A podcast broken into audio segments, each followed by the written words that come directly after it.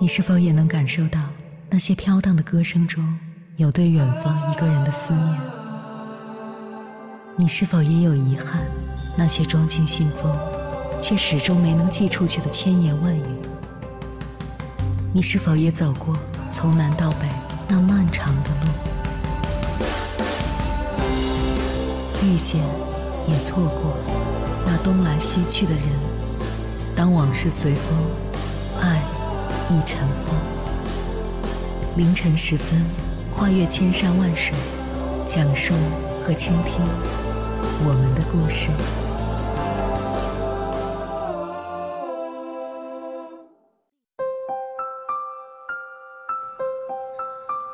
欢迎回来，各位夜行者，这里是正在直播的中国交通广播，千山万水只为你。深夜不孤单，我是迎波，绰号鸭先生。我要以黑夜为翅膀，带你在电波中自在飞翔。最近在看一部英剧《伦敦生活》，豆瓣评分高达九点五。明明是一出黑色喜剧，但在这部剧里，很多中国网友表示看到了丧丧的自己。菲比经营着一家生意惨淡的咖啡店，这家咖啡店是他和最好的朋友小波一起开的。但是小波却意外自杀身亡。他的父亲在母亲患乳腺癌去世、尸骨未寒时，就和两个女儿的教母纠缠到了一起。他对父亲的感情特别寡淡，跟亲生姐姐也聊不来。两个人的生活方式完全不一样，没什么共同语言，但还要维持着表面的亲情，偶尔还要应对来自猥琐姐夫的性骚扰。这还不够。生活总会在你觉得很坏的时候再给你致命一击。男友突然头也不回的分手，父亲终于想要表达一点善意时，又被继母挑拨离间。他告诉姐姐，姐夫性骚扰她，姐姐却还是选择相信猥琐姐夫，不相信他。父亲说要补给他生日礼物，结果掏出了免费的心理咨询券。继母说要帮姐妹俩画肖像。但因为看不惯他，让他背对着。菲比经历着这一切，但一边经历着，也只能一边尴尬地应对着。他笑着接过父亲送的心理咨询券，对继母无理又可笑的要求也只能忍着，对姐夫无理的挑衅也只能暗自发怒，最后对着镜头发出无奈的表情。你说菲比没有情绪吗？当然有。但是这些情绪他已经习惯自己处理了，处理的方式可以是自我调侃，可以是暴饮暴食，也可以是自己一个人待着什么都不做。所以他只能一个人走在大街上，默默的流泪，甚至把眼妆哭花了，把自己搞得那么狼狈。看这部剧，就感觉有人在你面前伸过来一只手，一把扯下了生活不堪的遮羞布，让你看清生活的真相。生活本来就是一出黑色喜剧，我们一边活着，一边自我调侃、自我消化情绪。生活中是这样，职场上也不例外。之前很流行一句话：“职场人的崩溃都藏在公司的厕所里。”确实如此。一个之前很爱发朋友圈的朋友说过他之前在厕所崩溃的经历，因为方案客户那边一直通不过。他被经理在大会上当众批评，当时的他面对同事异样的眼光，只能露出尴尬的笑。直到进了公司的厕所，在那一平米都不到的空间里，他才重重地叹出了一口气，也不敢哭，怕被经理看到自己哭红的双眼，就那么坐在那里一直叹气。五分钟后，他才打起精神，继续回工位改方案。毕竟成年人的崩溃。也是有时限的，他还要完成他的工作。要不是一起聚餐时他说起这件事儿，我们几个朋友都不知道他经历过这样的崩溃。有人问他现在为什么不发朋友圈了，他笑了笑说：“以前不懂，现在懂了。其实发了朋友圈也没用，还不如先去解决问题。”是啊，小孩子才发泄情绪，成年人只会自控。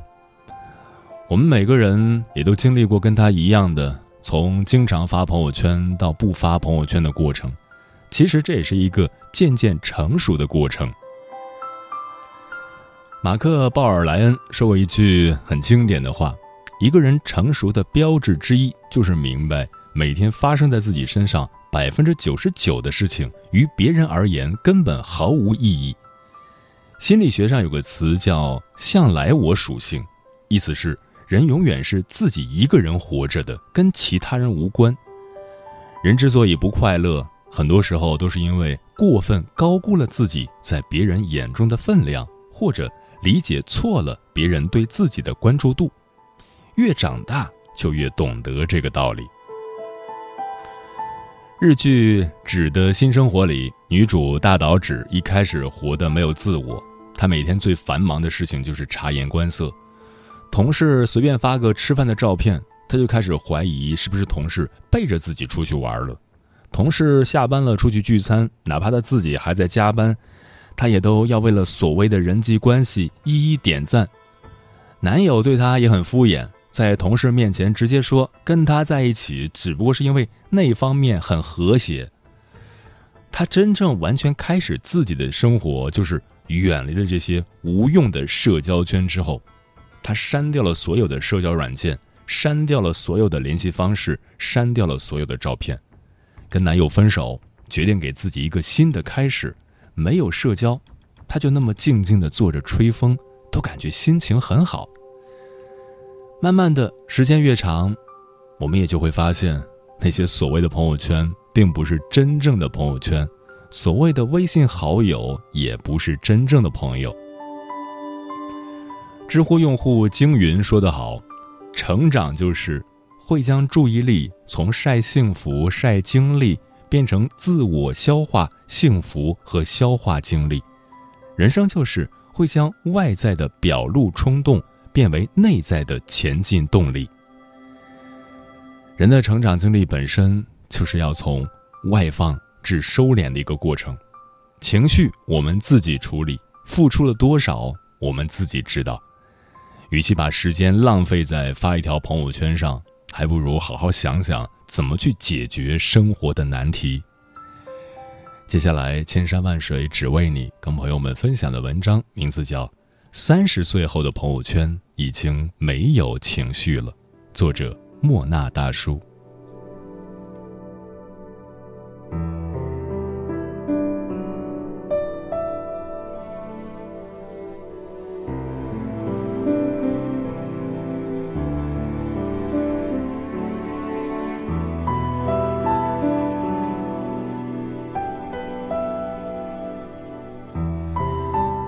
三十岁对一个人来说意味着什么？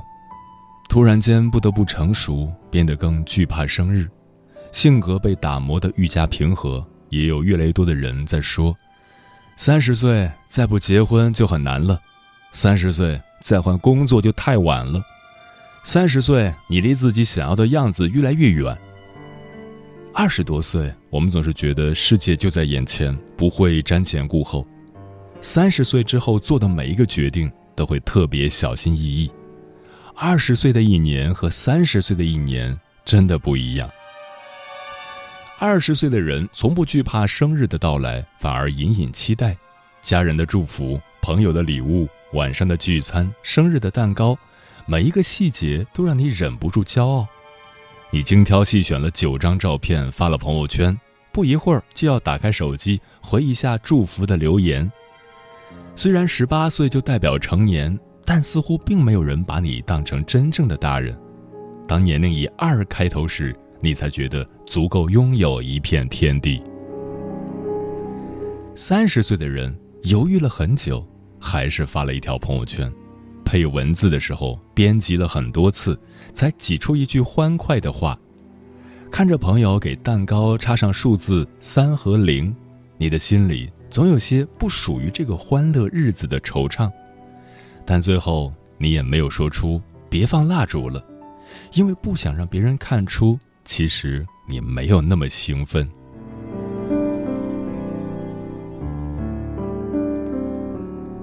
二十岁的人很少为爱情烦恼，觉得恋爱可有可无。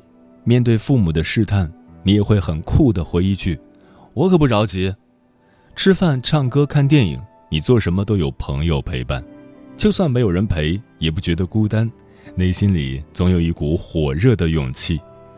你也并不担心自己会无人可爱、无爱可谈。三十岁的人，看着身边的同龄人一个接一个的谈恋爱、结婚，甚至生儿育女，一边劝自己不要让爱情妥协，一边忍不住焦虑。谈过几次恋爱，最长也有三五年，可结局还是一拍两散。你既不知道自己喜欢什么样的人，也不知道什么样的人会喜欢自己。这一年，你相了五次亲，但面对父母的安排，你还是回了一句：“好的，我去见见。”而那句“我不想去”，犹豫了几次，也没有说出来。二十岁的人觉得接触新鲜事物才是年轻的意义，乐器、小语种、新综艺，你每天很忙，忙着快乐。傍晚路过学校广场时，你觉得玩滑板的人很酷。第二天就加入了滑板社，周末兼职赚了两百元。你盘算着怎么花，越盘算越兴奋。这是好多杯奶茶，好几种化妆品和那件心心念念很久的衣服。三十岁的人，为了缓解孤独，养了一只可爱的猫。收到工资时，你只轻松了一瞬间。父母和自己的保险、信用卡还款、房贷、猫粮。每一样都要瓜分这点资金，结婚的同事越来越多，你还要省出一笔钱交份子。这些钱不知道什么时候能收回来呢？你忍不住想。收拾储物间时，你翻到一块旧滑板，想起大学时心血来潮玩过两次，最终没舍得扔，又塞回柜子下面。生活留给你的只有一地鸡毛的琐事。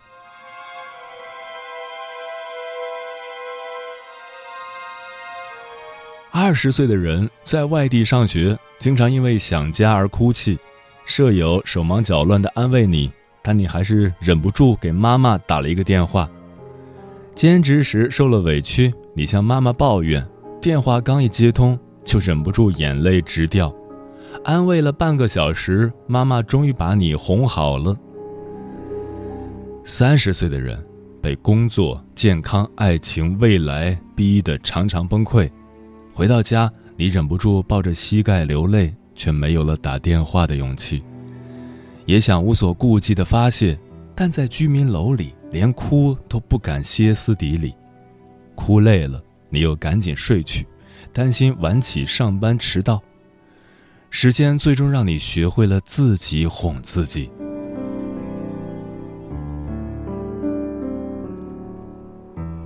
二十岁的人有着用不完的精力。明明可以早睡，却酷爱通宵，为电视剧熬到凌晨两点，睡了五个小时，又能立即爬起上课。高中时，父母总是不让你玩手机、玩电脑，现在的你要全部补回来。你从不去医院检查，觉得离生病特别遥远。今年一年也只感冒一次。三十岁的人总是尽量避免熬夜。但总被工作压得没法早睡，熬一次夜，心脏跳得很快，休息几天都感觉乏力。你去医院的次数越来越频繁，检查项目也越来越多。听说同龄人确诊了什么样的病症，你就赶紧去做同样的检查。不是过度惜命，只是现在的你不敢生病。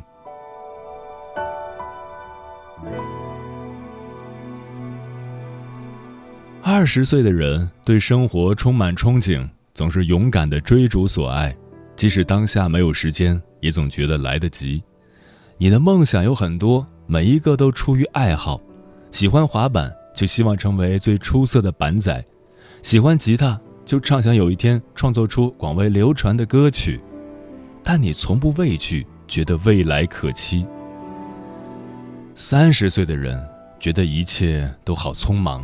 每天像在赶场，起床、工作、下班、做饭、睡觉，每一个时间的空隙都填满了定好的事情。你没有时间去畅想，只觉得生存已经十分艰难。你也羡慕那些环游世界的人但自由的代价想一想就不敢尝试了。梦想对你来说变成了奢侈品。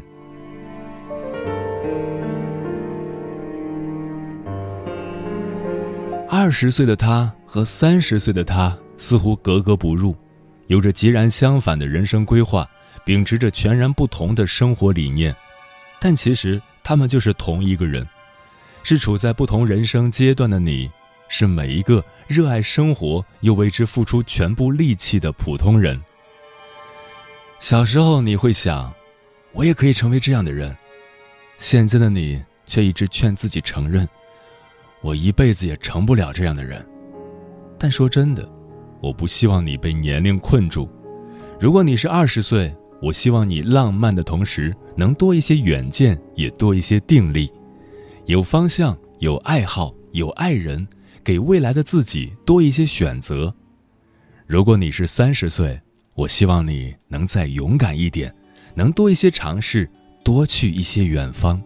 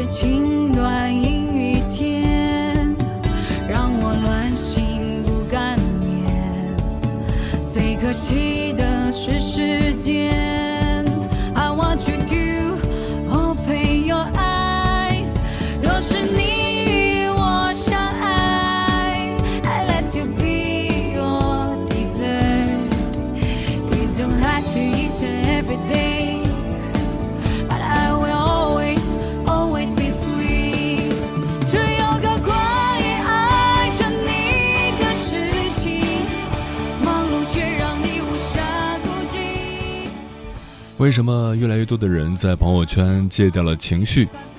情深可知心说：“我开始慢慢的不在朋友圈发表任何带有情绪的文字，朋友圈最终沦为了工作需要，不是没有情绪，而是所有情绪都要学会隐藏。”李月光说：“有时候也会发一点略带调侃味的牢骚，但是对同类人可见。”激活话题，引发他们在下面聊一长串的天，看看也就释然了。南风知已说：“因为有些事不能说，有些事没必要说，有些人不想看你说，有些人看了只是一笑而过。大家都很忙，谁有时间去关注你的喜怒哀乐？大家都很累，你又矫情什么？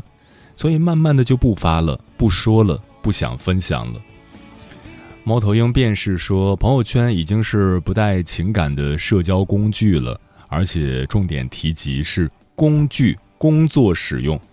情绪有时候并不能完全表露，哪怕它是愉快的，而不愉快的呢，将随着歇斯底里的苦味沉入心里。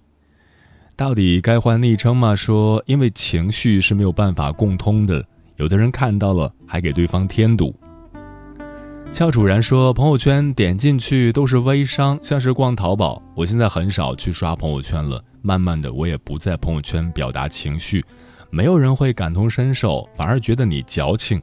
喜怒哀乐往往是私发给我的好朋友，告诉他们，我就能得到满足。我快乐就和他们分享我的快乐，我悲伤就说给他们听，也不需要安慰，有人知道就好，偶尔安慰两句就很开心。陈阿猫说：“走过山山水水，经过风风雨雨，就知道有些事只能自己扛，因为你痛没人心疼你，你累没人关心你。你要是在他人面前诉说你的不快乐，就会成为他人茶余饭后的谈资。”逆光飞翔说：“这两年花在微博的时间明显多于微信了，朋友圈动态发的越来越少，有时候一两个月才发一次关于美食美景的。现在会每天翻一遍朋友圈，看到曾经给予我帮助和关心的人，我会点个赞，表示我看到了。”专吃彩旗的鸟儿说：“刚刚特意去看了眼自己的朋友圈，基本上都是美好的记录。”现在很多客户呢都会去看朋友圈来决定生意场上的合作，所以我的朋友圈是开放的。平时发条动态也会慎之又慎，自己的情绪只能和知心朋友倾诉，或者自己慢慢消化。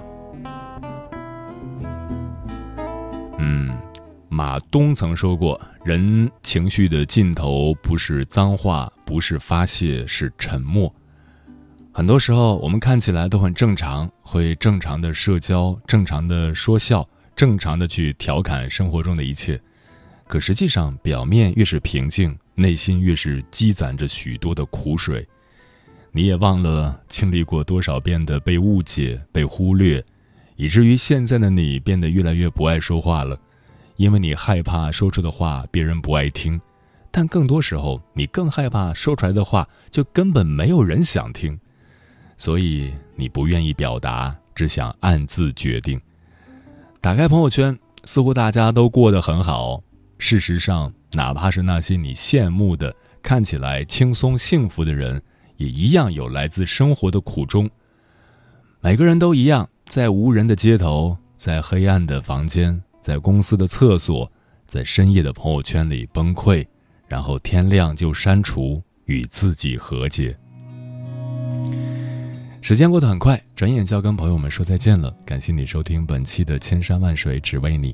如果你对我的节目有什么好的建议，或者想要投稿，可以关注我的个人微信公众号和新浪微博，我是鸭先生，乌鸦的鸭，与我取得联系。晚安，夜行者们。二手情绪商店的老板娘。失乱，回首余欢，曾经多凉。卖给难过的人，抚慰他们潦草的人生。住在无乡尽头的城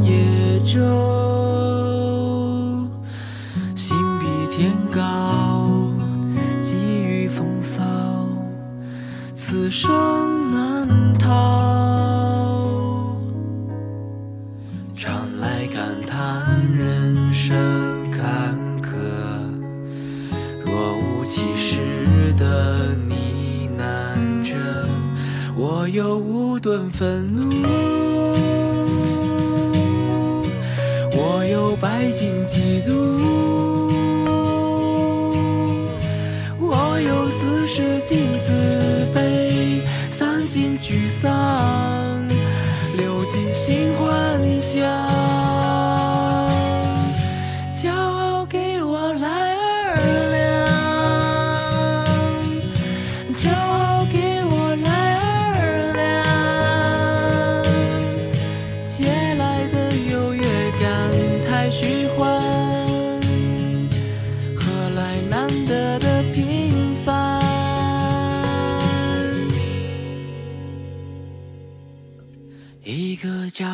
的海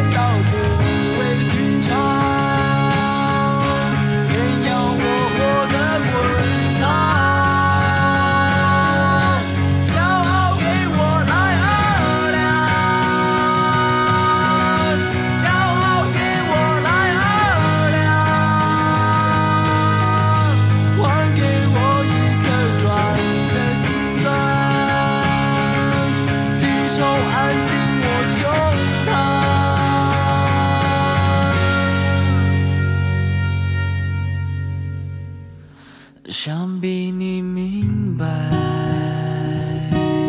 世界就是个。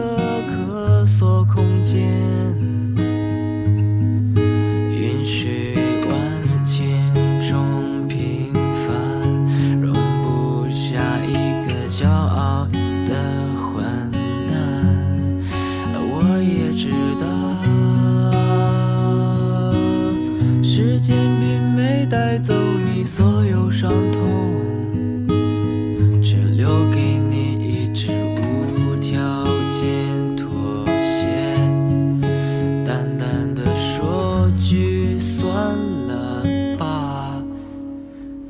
骄傲给我来二。